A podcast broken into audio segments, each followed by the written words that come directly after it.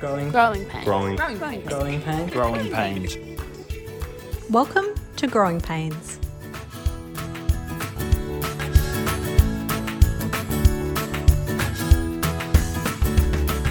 We all live in a world where our lives are online and we often are expected to show up in a way that is confident, extroverted, and appealing to other people. Be it showing up online to your community, speaking to people face to face, or the nerve wracking nature of job interviews, how you represent yourself can be the make or break of relationships moving forward. Our guest today is a master at showing up and ensuring that you remember him after he leaves the room. Andrew Morello is an awarded entrepreneur, investor, author, and the winner of the first Australian Apprentice.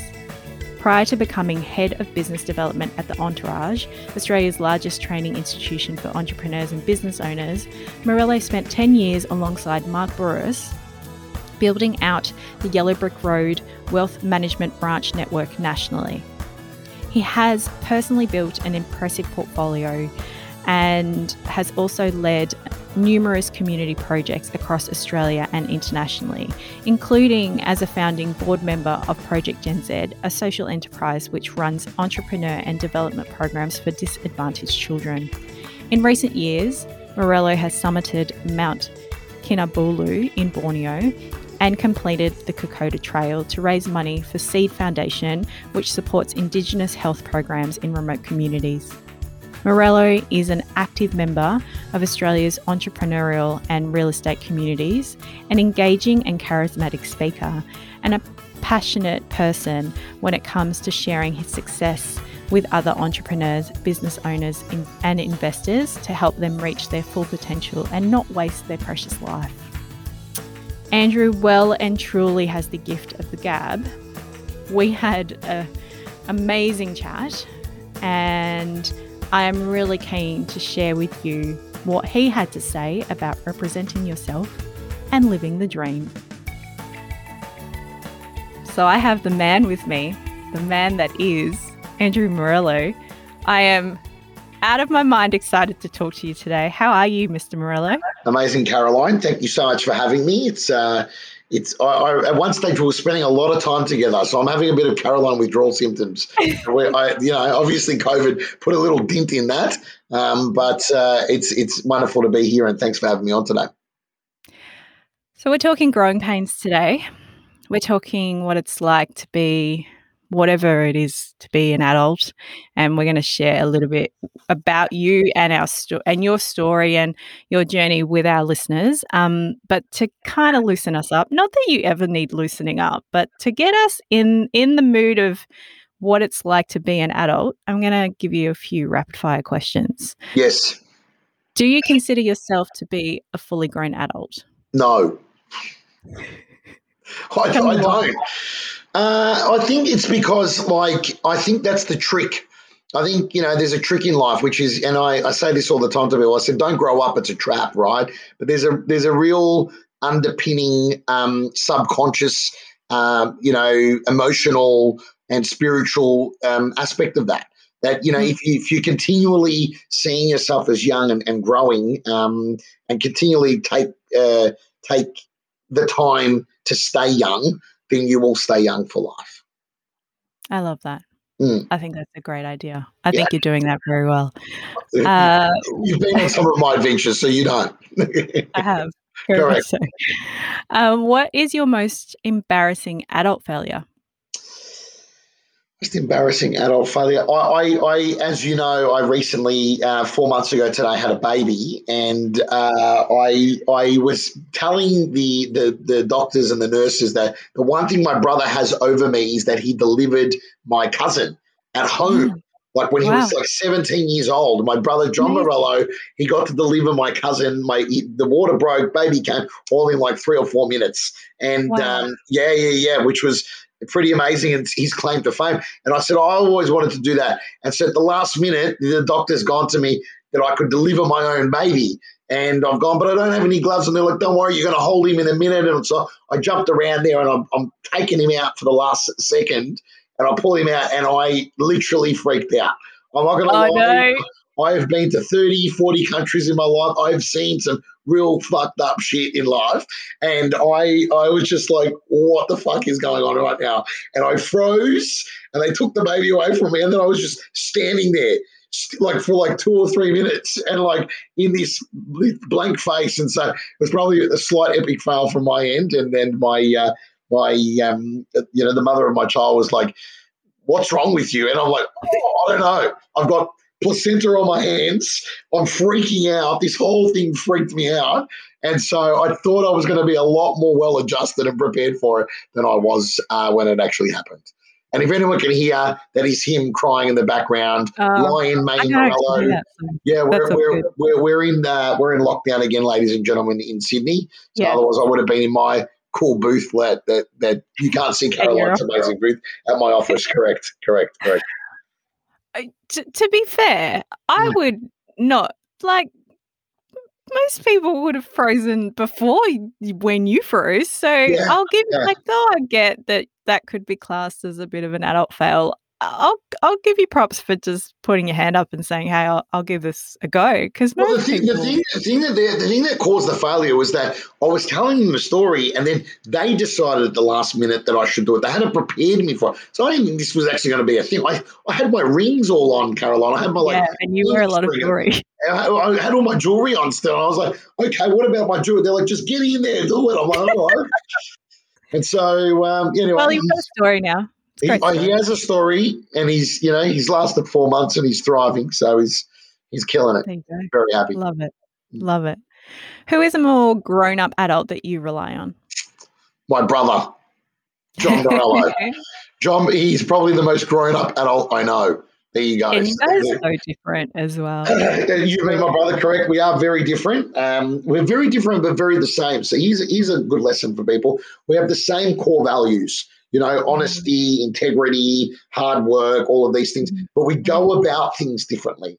we go about life differently. We go about relationships differently. We go about, um, you know, the way we enjoy life. Like we both thoroughly enjoy life, but my mm. my brother would, um, you know, we both love travel. He he he loves doing really going to really nice places. I I like roughing things out, but we both mm. love going to amazing crazy places around the world. I go to Burning Man. He goes to a six star resort in Bali. Like that's that's the, that's the yeah. There we go. If you were to choose an actor to play you in a yes. movie today, who would yeah. you who would you choose? Ironically, Vince Colosimo.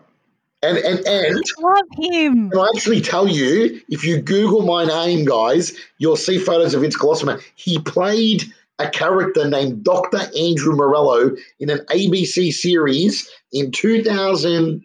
Oh my God. 2000 called Dr. Andrew Morello, and his wife name his wife's name was Doctor. Uh, his wife's name in the in the movie was in the show. It was called MDA. It was on the ABC. So if you Google all that, guys, you'll see Vince Colosimo played a character named Andrew Morello, and I've obviously since winning the apprentice and doing a whole bunch of other things done yeah. charity events with him and met him at different launches and yeah. so forth and and and i swear to god people have said you two when we're together when we're on stage together when we're doing things they go you two look like and act like brothers so um, it's, it's funny. funny. but I reckon Vince Colosimo. Like people would go, oh, you'd Leonardo DiCaprio, all this.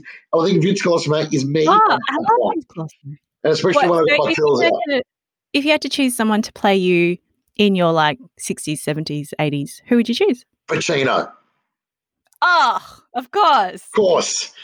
Like, you know, just it's, it's me through and through. Me through and through. So, yeah. Oh, well, I knew that rapid fire wouldn't phase you. Yeah, like most people kind of go, oh, oh, and you just I love, like, I love rapid fire. I think the whole thing should be rapid fire. Let's do more rapid yeah, fire. Not how I roll though. Uh, Too fast paced for me. I'm a yeah, bit yeah, more chill than you. Look, calm, cool, and collected. That's why you are Caroline. Caroline. That's that is beautiful. very much so. So, um, our listeners, we'll, we'll have a whole heap of different listeners, but the ones that we are proactively making this podcast for um, yes. are entering these early stages of their adult life. Um, yes. It's a real different space to kind of step out of being 17 in high school.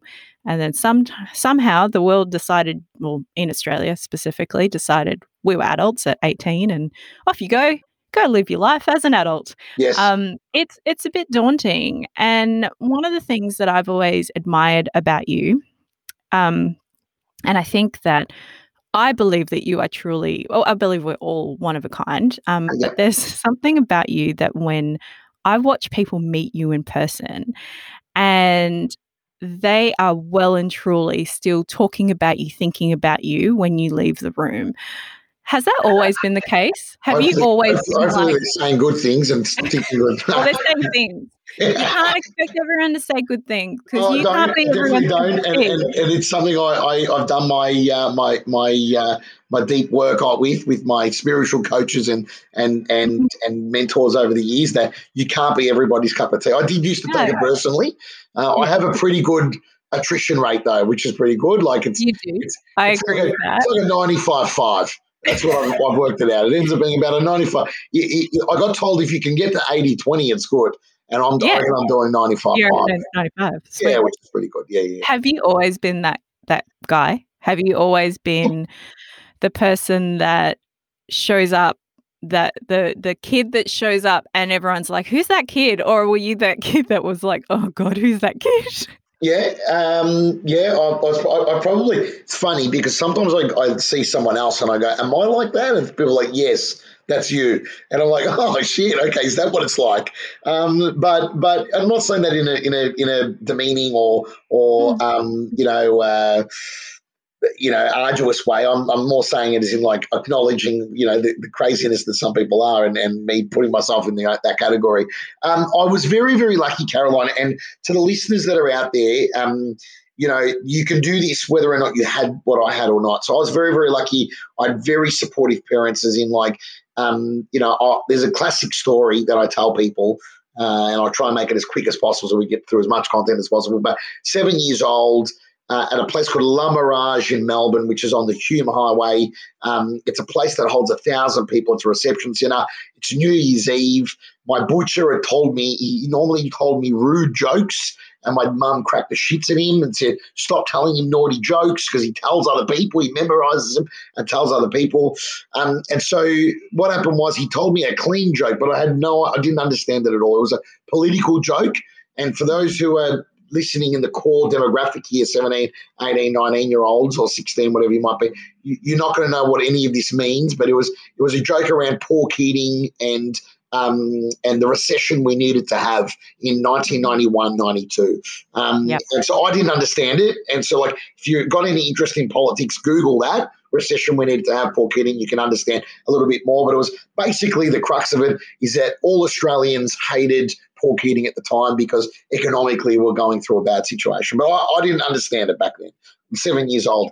Thousand people, New Year's Eve, they get through the floor show, they get through the food, they get through the wine, and the MC's thinking shit. The fireworks aren't until midnight, and it's it's like mm-hmm. eleven o'clock, and he's like, "We're going to have a jokes competition." So like, does anyone want to go in it? And I went up to my parents and I said, "Can I go and tell the joke?" And my my mum's like, "Yeah, that's that's a clean one, you know." But most think about it, most European parents that have come on a boat from Italy would be Mhm. like, you know, no, you're going to embarrass our family. You're going to, Yeah. but they wouldn't, don't want to encourage you to get up in front of a thousand people. Mm. You're going to make our family look silly. Like, you know, that, that European culture or, or ethnic culture around don't embarrass your family is a big thing. So anyone who Mhm. comes from an ethnic background will understand what I'm talking about. Um, Yeah, but my parents were like, yeah, go. So I run up there. And the first guy who tells a joke, it was an Italian, Australia, like an Italian social club, uh, thousand Yeah, people New yep. Year's. So um, the first one was a guy who told a, a joke um, in Italian and a rude, and it was a rude joke. So you can imagine there was a lot of older Italians there, conservative. They didn't find it funny at all. Second guy gets up, he tells a joke in Italian again, Mhm. and like only half the room probably spoke Italian.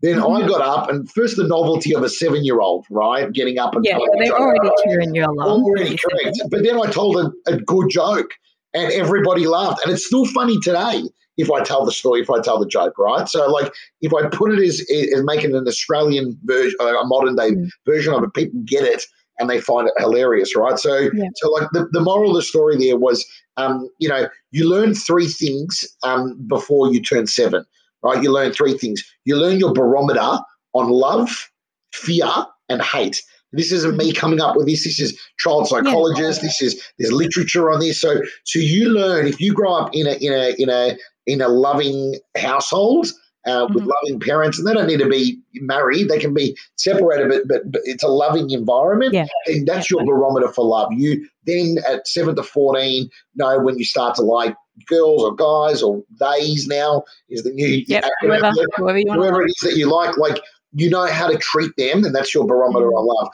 The other mm-hmm. thing is, you know, fear. If you grow up in a household where there's a lot of anxiety and a lot of stress and a lot of, mm. you know, don't do that and you're going to hurt yourself and and that mm. and you're doing that between zero and seven, then that infects the child. And you know, yeah. and so like, and, and, the last part is if you grow up in a household where there's racism, you know, and it's it's natural yeah. for people to say, oh, those bloody this or those bloody that, then it infects the child as well. So the the mm. moral of the story is that at seven years old, you know, I had a loving environment. I had no fear because my parents mm. had said, "Yeah, go and get up in front of a yeah. thousand people um, and tell a joke," and they were fine with me doing that. And then, last but not least, um, you know, it was there was no hate. My my father employed Catholics, Jews, Muslims, mm. everywhere. We had a very diverse childhood growing up. So obviously, mm. to the listeners, if they obviously haven't had the the, the, the fortune of of growing up in a family where they ha- that was very much like that, then you need to then make a conscious decision, right? Especially if you're at the crucial age of 17, 18, 19, that, that precipice of going into the next venture of your life,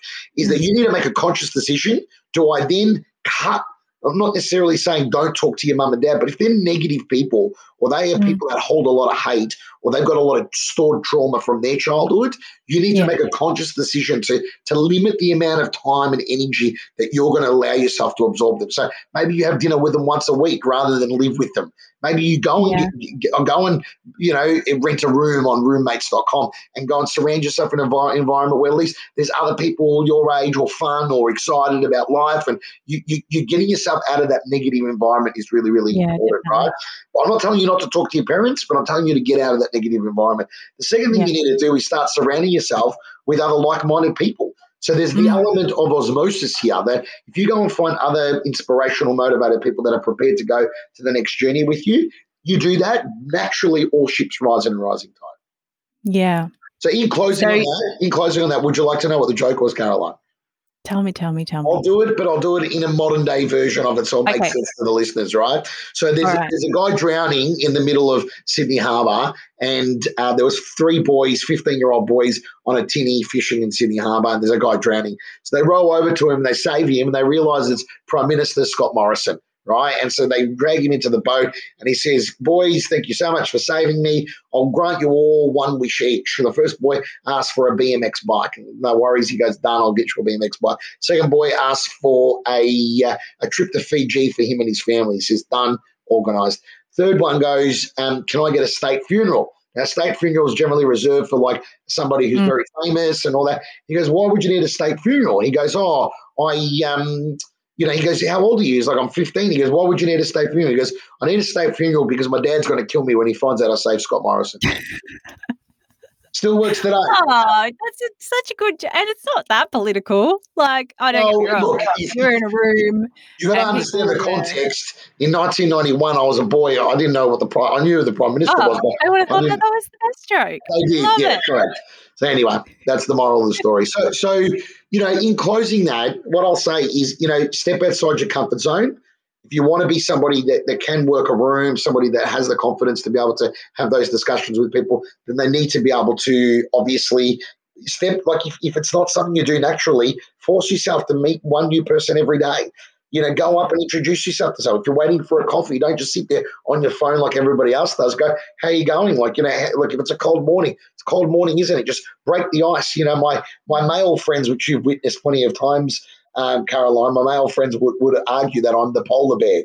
And uh, girls always say to me, what's the polar bear? I'm the guy who breaks the ice. So, you know, so, so go and become that male or that female and become that polar bear yourself. Yeah.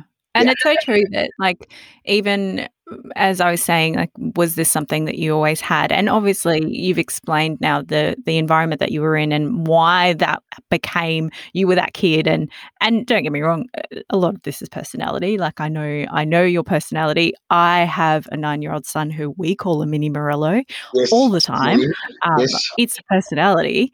Um, and I wish myself luck for managing him moving forward. Uh, it's already challenging, but I think environment has a, a, big part of it. But we can choose. We can definitely choose as we move forward, and and I think you've really expressed that well. So I guess um, kind of already tapped us into that whole um, conversation piece. When it comes to those one-on-one conversations, what do you think makes a memorable conversation? Um, well, uh, well, I'm gonna, I've actually got a good framework for, for people that, that, that, that might struggle with conversation because I think oh, we can sit here and if you're somebody who's good with conversation, you probably you, you, this will you know not be redundant, but it will, it will give you a little bit of something to, to work around. I've got a formula called the mm. Ford mm. formula, right? Which I've used for business many times over the years. I've used for, you know, meeting girls over the years. I'm not going to lie. Like it's been, a, it's been a very useful tool right across the board. Um, and it's a great way to just meet yeah. people, right? Because often people go, what am I going to, what am I going to go break the ice or speak to someone about? Like, I, I don't know what to talk about, right? So, so, yeah. you know, yeah. and then to, for it to become memorable, well, that's your choice, right? So like it, it depends. Memorability, is that a word? Memorability? I don't know. It could be a word today. The memorability of a conversation is is only going to be found on two scenarios: how vulnerable either you or the other person are prepared to be. Right. So, like, if you share with me a particular story that's from your childhood that is, um, you know, that was either traumatic or was entertaining or like, you know, I've, I've told that story now. Like, you'll remember that story now for the rest of your life. You'll remember yeah. that I told a joke when I was a kid. You might forget the place that I did it. You might forget even the joke, but you'll remember that that's one mm. thing Andrew Morello did at seven years old, right? That will stay with you now. It's an interesting story that will stay with you in your in your mm. memory of me. Yeah. Um, so the formula is called Ford. So it's like an acronym, F O R D, and the F stands for family. Mm-hmm. The O stands for occupation, the R stands for recreation, and the D stands for dreams. So obviously, using that mm-hmm. formula, it's a really, really good structure. Now, you don't need to use it in that, that order. Maybe if you're talking other 17, 18, 19 year olds, it's, the family's not as relevant. But obviously, I know if someone, you know, the first thing I do now when I meet somebody is show them a photo as you you experienced or you got to see him in real life. Yeah. But I show him a photo of my son. Like yeah. it's the first thing I do, right? So like if you want to win me over, or if you want to get me talking, just ask me questions about my son and I'll tell you all about it, right? Mm. And so, and I'll show you photos. I'll show you him at Gymbaroo, and I'll show you him doing swimming lessons with me. And I'll, yeah. you know, so like, so family is really, really important to, to people that are at that juncture in their life. Oh, occupation. You know, what mm-hmm. do you do, or what do you want to do? Um, and if you want to make that interesting mm. and memorable, maybe carving out a, a bit of a concept around like um, occupation around, you know, turning your job, your business, or career into your lifestyle. With this new generation of people going from adolescence and, and teenage years into adulthood, if it's no longer fun now, mm. they'll go home. So, like, you know, the average. Oh, yeah, totally. And, and, and, yeah, they don't do the I'm going to work in a job for 30 years thing. Like that's doesn't, doesn't, doesn't exist anymore, right? So which is there's nothing wrong with that, but I think it's a matter of them yeah. like if you want to build rapport with somebody, like it's like what do you really want to be doing? I'm in a position to eat at five star restaurants, and you you'll meet um, you know uh, staff that they have mm-hmm. been a waiter for, for 30 years, and some people yeah. look at them and go, "Oh my god, I can't believe they're a waiter for 30." Why? They enjoy their job. They're world class at what they do. They make people feel special every day. They work at the top of their field. Like they're mm. just as important as the guy that owns the joint, if not more important. And they're just as important as the, the doctor, the butcher, the baker, the candlestick maker, and so forth. That's that's obvious occupation. Recreation, it's you know, the easiest one in Melbourne, if there's Melburnians listening, is like what footy team do you go for or what area do you live in? What sport do you play? Um, and then last but not least, if you want it to be memorable, get them to share their dreams with you and also vice versa share your dreams. And if once mm. you once you can peel the layers off to a point where you can share your dreams and goals with somebody they will remember you for life. I can assure you of that. Yeah that's so true. And um that vulnerability piece at the very beginning is where you can. Um, so don't get me wrong, like it's easy to talk about your job in most cases, or maybe something to do with your family, but the the dreams piece is the is the winner. It's Yeah. for me personally, like I, I find that there's definitely some easier conversations in the first three steps of Ford, but that dreams piece, and it like if and I feel that that's a bit of a step in the process because if you've mentioned something about your son and, and I'm like, oh, I've got boys too, and and breaks the ice a little bit, and then we talk about work and we might have some commonalities, breaks the ice Yeah. a little bit, and we get to that point, and then we create a space where you can then share something that's a little bit more personal, a little bit more about you as an individual, Mm. and that's the dream piece. So, Yeah. great! Beautiful. What a great tip. Tip number one, love it. Great. Well, tip number two, just Caroline, I'm not just a pretty to tell your face. I'm not just a pretty face, babe. You know that. Yeah, well, I've known that for a while.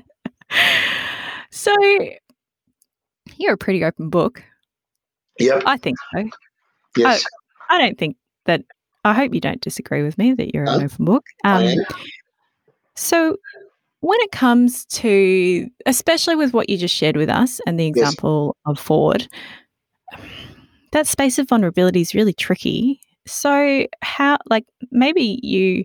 Maybe you aren't the best person to give us an example of this. Yeah. Um, but how do you find the balance between authenticity and privacy? I'm probably not the best person, right? I'm a classic. I'm a I was classic thinking that as I was oversharer. thinking but about the I, I was, like, I was oh. on a plane. I was on a plane to Ballina to, to Byron to go do a a uh, a ceremony with my shaman, and I got sat next to someone I had never met. Just the fact And- that you just said I was on the way to see my shaman, Yeah, people are like, "What?" yeah, yeah, yeah, yeah. And I um I was I um I never met this guy in my life, and we were both cry fully grown men crying Oh. on the plane together, talking about our families, talking about my mum. I haven't seen you since my mum passed. My mum No, passed. I uh, haven't. I haven't seen Yeah. you since COVID. I have. I actually haven't seen you in person since I came to the no, office. September twenty. No, since, since Cambodia. So since September twenty No, I came to the office once, to your office. Yeah, but I feel like that was after. I think that was before. That was we after went. October. So that we went to Cambodia October 2019. And Yeah. then uh, I came and saw you between that and COVID, which was Yeah. March 2020. With, yeah, but that's not a long time. But, like but anyway, the, year and a half. the, the moral of the story was, yeah, we we um, we shared that much that we actually um, had a yeah, we had a bit of a, a moment. Like we were both wearing masks. We had to take the masks off. We had to get tissues, and and and um, yeah. So we, I'm probably I'm probably a classic Yeah, oversharer, no, but what, yeah. I, what I find is if you are prepared to do that, and I'm not saying everybody needs to do this, you need to do what you're comfortable with. Um, I find that if you are prepared to do that, if you're there's a there's a saying I came up with: if you're prepared to show blood, people will bleed with you. Mm, And I, I, Yeah. I made that is trademarked. It's not trademarked, but it's trademark pending. That is an Andrew Morello quote. I said that if you like, because everyone's like, you wear your heart on your sleeve, right? They say that about me. But I said the Mm. reason why I wear my heart on my sleeve, or, or the best way to wear your heart on your sleeve, is to talk about the things that that are difficult, right? And like, Yeah. you, if you can do that in a short period of time, the Mm. layers and the walls that you can bring down in a very Mm. short period, right? But it needs to be you. You generally need to show that, that vulnerability first, um, Yeah. uh, and then people will come along on the journey with you, right? And Yeah. it's, it's you know, and, and look, I'm a big believer that there's nothing wrong with a single served friend. You know, there's a you know, um, Yeah, single a- serving friend.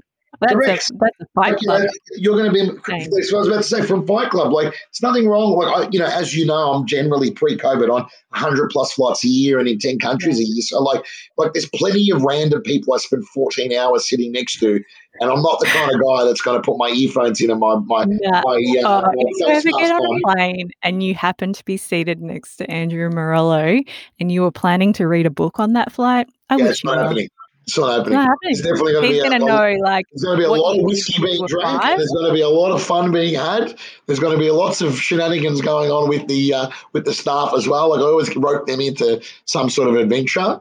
There's tours of planes. I've been into cockpits. I've bought economy and ended up in first class. Like you know, I've, I've had so much plane, planes for me have been an adventure. I'm going to as you were you on the plane with me? Were we We've on, on the plane? We've been we did go on once. Yeah, yeah, yeah. But I am the person that has a family of children who you now have children. You'll yes. get it eventually once he gets a bit older. But when I get on a plane, I'm like, there's no one here. I'm going to go hide. Mm. And I don't sit next to you on a plane because I know I'm not going to get any rest. That's right. You did hide. You were like down, down the back. That's right. I was, and I came I, down and found you. Next to Morello. Yeah, yeah that's right. Rest, and I, I'm escaping my family and my Correct. children and my mini Morello.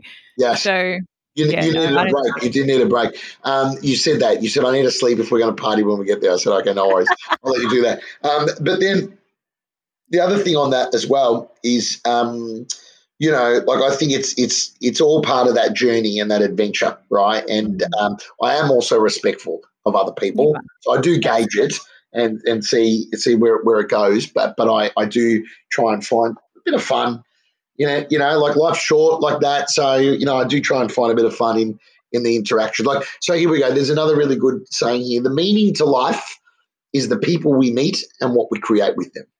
Mm. Right. So, like, if it means that I only get to meet you and create something for 14 hours, there's people that, you know, there's people any times exchange exchange details. Let's catch up. Oh my God, when we get back to Australia, well, like, you know, you can't catch up with everyone. But no. in that period of time, for those 14 hours from, you know, Melbourne to LA, like I gave someone a world class experience. And, you know, and they had an adventure and they got to remember it. And I'm sure they're going to be at some barbecue and go, geez, you're not going to believe the guy I met when I flew yeah. to LA last time, right? Which is going to be great. Yeah. Yeah. Exactly. And and I think you make a really good point there about reading the moment. Like if you're walking into an appointment with your dentist, might not be the right time to dive into something that might just not be the right space. And it's also about like if you're comfortable with being vulnerable quickly, mm. um, it's also about making sure that you have the right space for your own vulnerability and safety.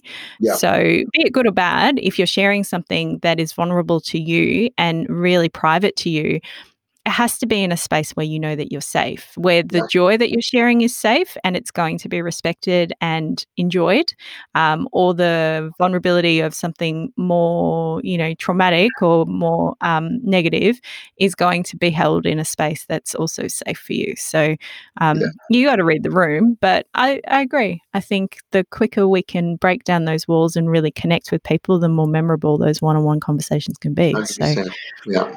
Beautiful.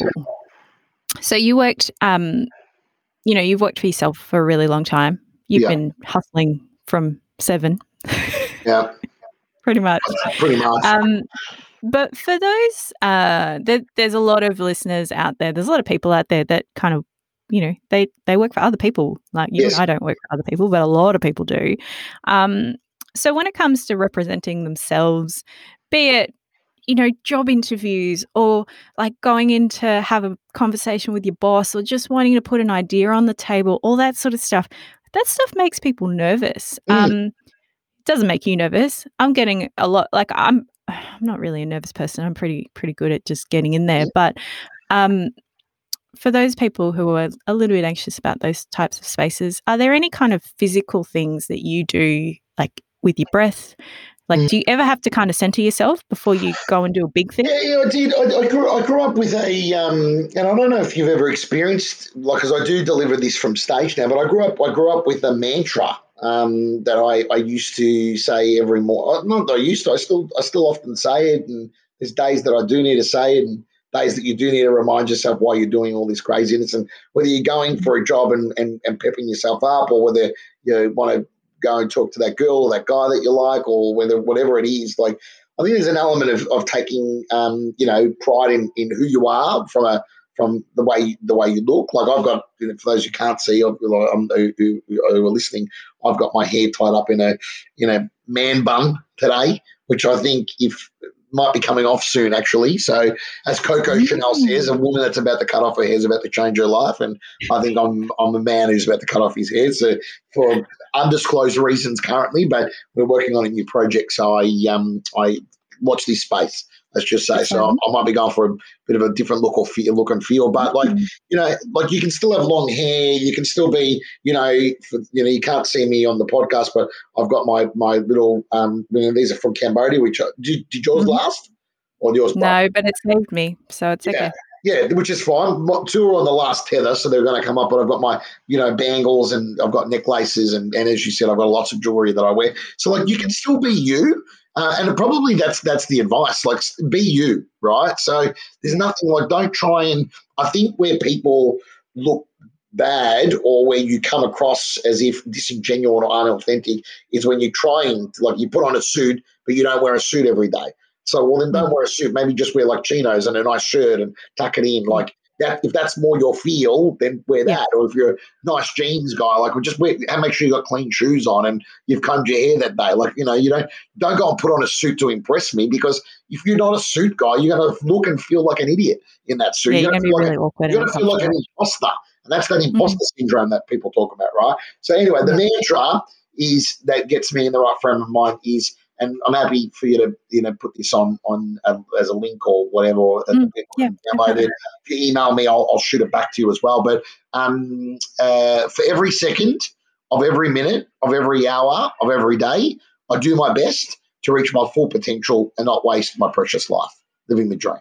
So it's it's something that I've just a mantra I've always had. It was written up on the wall growing up. It was, you know, um, I got it from martial arts when I was a kid, you know, and it's and it's just something I've always believed in, and it and it, and it works for me, and and it like that that way you're not picking yourself against anyone, right? If anyone's into reading books or listening to audio books, there is a really good book worth reading that I read at 17, 18, 19, 20, um, which was called The Four Agreements by Don Miguel Ruiz. And Mhm. and um, the, the author talks about these four Toltec teachings from thousands of years ago that if you can master, you will find that it's the key to happiness, right? It's a really easy book. It's a short book. So if you're not a big reader, no worries, but you can download it. There's even a PDF, like someone suppressed it into a 10 page PDF. If you Google it, Oh, you can just read that. And it's We'll like definitely put that in our show notes as well. Yeah, so in show notes, yeah, that. definitely. Yeah. So, so the, the four agreements, um, I'm not going to. Re- I read it literally 15 years ago. I'm not going to remember it perfectly, but but one of them is is always do your best. So one of the Mm. agreements, right? So if Yeah. you if you've done your best, then it doesn't matter if it's not good enough for the person to get the job. It doesn't matter if it's not good enough for that girl or that girlfriend or that boyfriend you've got. It doesn't matter Mhm. if it's not good enough for your parents because it's your best, right? But Yeah. you've got to be honest with yourself and have a genuine and authentic conversation with yourself. Is have I actually done my best? You know, like Mm. is this something I've actually done now, right? So, like, um, and and and you can't bullshit yourself. Like, if you're lying to yourself, then you, you're really fucked. Like, you know, like you, yeah, if you can't have an honest conversation with yourself, like, did I actually try my best in that interview, or did I prepare, or did I go and get drunk the night before? You know, and Mm. and, and Mm. like I thought, oh, it's it's a Thursday night. It's just the first interview. I'll go and drink up on a Thursday night with mates, and then get home at two Mm. a.m. and then you- you're in there at nine o'clock, and you're a bit hazy. Like if you're going for an interview, you know, I'm not telling you to go to bed at nine o'clock, but I'm like, just stay home that night, or don't drink. Yeah. Or go to your mates, but don't drink, and go home so you Yeah, stay. You've got that clarity, so you are able to be world class when you get there. Yeah. And Yeah. just show up in your Yeah. best self. Correct. You mentioned something just then that I'd really love you to explain what it means to you. You use the phrase Morello LTD, and I- Yes. I think a lot of people mistake that as limited. They do. And I know limited. not. You know it's not. Correct. Correct. So, what does living the dream mean to you? Well, I have it tattooed on my leg, which I got in a, after I stayed at a Buddhist monastery in Chiang Mai. I've got it literally tattooed on my on, on the right of my leg um, with bamboo, which in Thai is Kang Chai Chi Wit Nam Kom Fan. And um, for me, it's it's more than a mantra. It's it's a way of life. So, Mhm. and it, by getting it tattooed on my leg, I'm not advocating for everyone to go and get, go out and get tattoos. I have a number of tattoos, but not telling everyone they need to go get them all. none. And a lot of mine are I don't have one at all. You don't have one correct. So um, a lot of them are positive affirmations and so forth. But anyway, mm. the, the the moral of the story is the reason why I got living the dream on my leg was that if I got up every day and I was showering and I was looking down at my leg and I was drying my leg and I said living the dream and I'm not living the dream, then I'm lying to myself. So I then need to go and do whatever it takes that day to get back on track. You know, and, and like I'm not going to sit here and pretend like every day is sunshine and lollipops. It's definitely not, especially when you own your own business. You're dealing with mm-hmm. um, dramas and people and stress, and and uh, I'm sure when I switch my phone back on in in a half an hour's time, like some drama that I'm going to need to go sort. But then I look at it and I go, well, you know what, I've I am I am going to make sure by the end of the day that I, I do something that gets me back on track, whether it's mm-hmm. spend time with my son or go and take a walk across the road. Like I live directly across the road from Rose Bay, the water. You go, you know, take a walk there. I'm very lucky. Like I've just I've, after 11 years living in Sydney, I've just discovered the ferries, and I'm like, wow! Like every morning now, I catch a bo- like a boat on the, a ferry on the most famous harbour in the city in the world, yeah. where people so would die to live, and I mm. and I catch a nine minute ferry into the city, and I mm. and I meditate, and I look out to the water, and I just live this, and I'm like, shit, man, I'm living the dream, like. Yeah. You know, and especially the, the, like the sun's just come out beautifully, which is nice. Um, but like mm. when the sun's out, the sun's shining, the birds are chirping. Like I always FaceTime my mates that are somewhere else in the world or or in Melbourne, yeah. and I'm like, this is what I'm doing right now. It's seven a.m. in the morning, and I'm on yeah. the water in the harbour going, mm. yeah, yeah, I'm going to work, but I'm like, I'm living the dream, man. Like there's yeah. people that have to walk two hours or catch yep. a train two hours yep. a, uh, each way to go to work each day. There's mm. people that are in Africa that need to walk, you know, mm-hmm. Uh, 20 kilometers to, to school or 10 kilometers to, to school in the middle of the desert. Like and I get to go on a nine to twelve minute boat ride on the most famous harbour in the city, yeah, exactly. looking at the harbour bridge and the opera house that people pay millions of dollars to to try and or or, or spend their whole life trying to get to. So I'm pretty much living the dream. So, so see, you've got to find the trick to it is to find the beauty and the romance in that small thing. So mm. you might have to deal with dramas before you leave home. You might have to deal with dramas when you get to work. But for that brief instant, find the romance and the beauty in falling in love with that moment. And if you can fall in love with that moment three or four times a day, then everything else is fine. The conversation you had, the the little flirt that you did, the uh, the the the person that you met, the call the, the call that you had with your mum. The uh, you know my mum's gone now. Like I don't have the luxury. I used to ring my mum when I was having a bad day, and she got yeah. me back on track. I don't have that luxury anymore, and I never rang mm. her with my problems, but just by talking to her was enough to rejuvenate me to bring yeah. me back to it, right? So, like, so like you know, now I'm, I, you know, I, I have even a further appreciation for the romance of being able to call my mother and the chat that mm. we were, the chats we were able to have. So, yeah. yeah. Well, oh, thank you for explaining that because I've like I've always kind of understood that you well and truly are living the dream most of the time when I see you. But um, I didn't really know the story behind your tattoo and that methodology that you have. So thank yes. you. Yeah, I've also got uh, I'm the master of my fate, I'm the captain of my soul in Dutch, which I got with uh, one of my best mates, Stuart Cook, who's the ex global CEO of Zambrero, uh, the mm. Mexican food chain. He's now the CEO of Flay, yeah. and um, you know that's that's that. It's in Dutch, and we got it in the red light district in Amsterdam. So yes, here we go. So like we could do like a, a, whole series of st- today. Today, story time with Murillo. Story time with Murillo. Or, or, or, this on this tattoo. This is what adventure we went on. So there we go. So yeah. So, in wrapping up today, if you could go back and give a piece of advice to your 18 year old self about anything, because mm.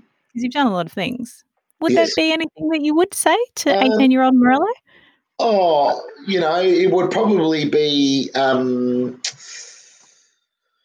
oh, look, I am a big believer in, in in I wouldn't change anything, right? Like I've, I've been really really happy with everything that's happened, but the, like from an advice point of view is is probably um, just you know I was going to say enjoy yourself more, but I think I did. I definitely did. I was going to say maybe take it a bit slower right? So like I, I, was I was always going a million miles an hour. Like I, I, I go back to like some of those European trips I did, and instead of like you know like I, I would try and fit you know in in three weeks I try and fit ten countries, right? Mm-hmm. And it's like like I remember when I went to um you know, I've been to Amsterdam multiple times, but I remember when I first went to Amsterdam, like I went there to to, to get fucked up because I thought that's what you do, right? But then, like yeah. when I've been to Amsterdam again, like there's the diamond factories, and I've been in a mm. room now with with four hundred and fifty million dollars worth of diamonds on a table, you know, and I, mm-hmm. I've gone into the the you know, you know, and and I've gone to Anne Frank's house,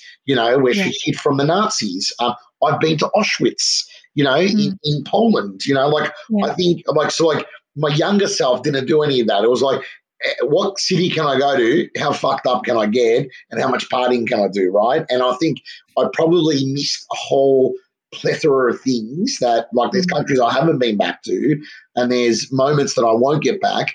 Um, so I think just slow it down, um, you know, and, and, and just enjoy it enjoy it the whole way. I don't need that advice. I always did that, but I'd slow it down and and step outside. You know what you think is the, the main thing that you're doing. Yeah, I think that's the best advice.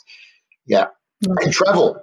Travel, definitely travel. travel. I know it's it's quite ironic to yeah. say that right now to people that are 17, 18. We appreciate it even more now. Well, correct, exactly. Like when when you do get a chance next year, you are really going to enjoy that. Um, uh, and and probably the biggest advice I, I got to give people is like you know travel, lose lose yourself in order to find yourself. Especially for young people now, like I just find every generation that we go a little bit further, a little bit further, they they are just they, they're so trapped and bogged down in the bullshit mm. that is bullshit. Like they think yeah. that, you know, what their friends are doing on Instagram is important. And I'm not undermining that and I don't want to take that away from you. And and if you're somebody who is an influencer or somebody who's got a million followers or, or viewers on, on YouTube, great. Like you've, you've, you've got it to a point where you can monetize it and, and build a life around it. But I'm like, yeah. don't take it too seriously if somebody didn't like something or comment, or don't take yeah. it too seriously if somebody, um, you know, is an asshole on social media. Like it's not real. Like you know, yeah. like you, you could you could delete those apps and you would never have to see that ever again in your life. That's that's how yep. easy it is, right? But like I've got social media and I use it actively, and I'm sure there's people that don't like the shit that I put on there, and there's people that probably made comments, and I just ignore it. I don't delete it. There's something mm. that, that, they say something mean, like I don't even delete it. People are like, just delete it. You have the power to do it. I'm like, why? It's like that's going to give them more satisfaction to show them that it actually cheats me. When I really don't yeah. give a shit, to tell the honest yeah. truth, you know. I'm living my own dream. I'm on my own journey. I'm the captain of my own fate. I'm not going to listen to what other people have to say. Well, that was a mic drop. Yeah. Boom. Boom. mm. Thank you for today. Um, my pleasure. I miss you. I could spend hours with you. Um, yes. And hopefully we'll do that sometime soon. Yeah, I'm out of lockdown. Come to Sydney. Yeah, you're in lockdown. I'm not coming to Sydney. When that's done. I'm out of lockdown. I know you're out of lockdown. So we, we just traded traded Sydney and New South Wales, uh, Sydney and Melbourne just traded places. No, um, That's all we did. It was yeah. such a pleasure to chat to you today. Thank you for sharing your story or some of your stories with our um, with our listeners. Um, for our listeners, we will um, we will have all of Morello's details in the show notes if you want to connect with him, if you want to follow him, if you want to keep up with his adventures, um, yes. and some of the other the books that he book he recommended and whatever else. Um, we will chat to you again soon on the next episode of Growing Pains. Well, that was a chat.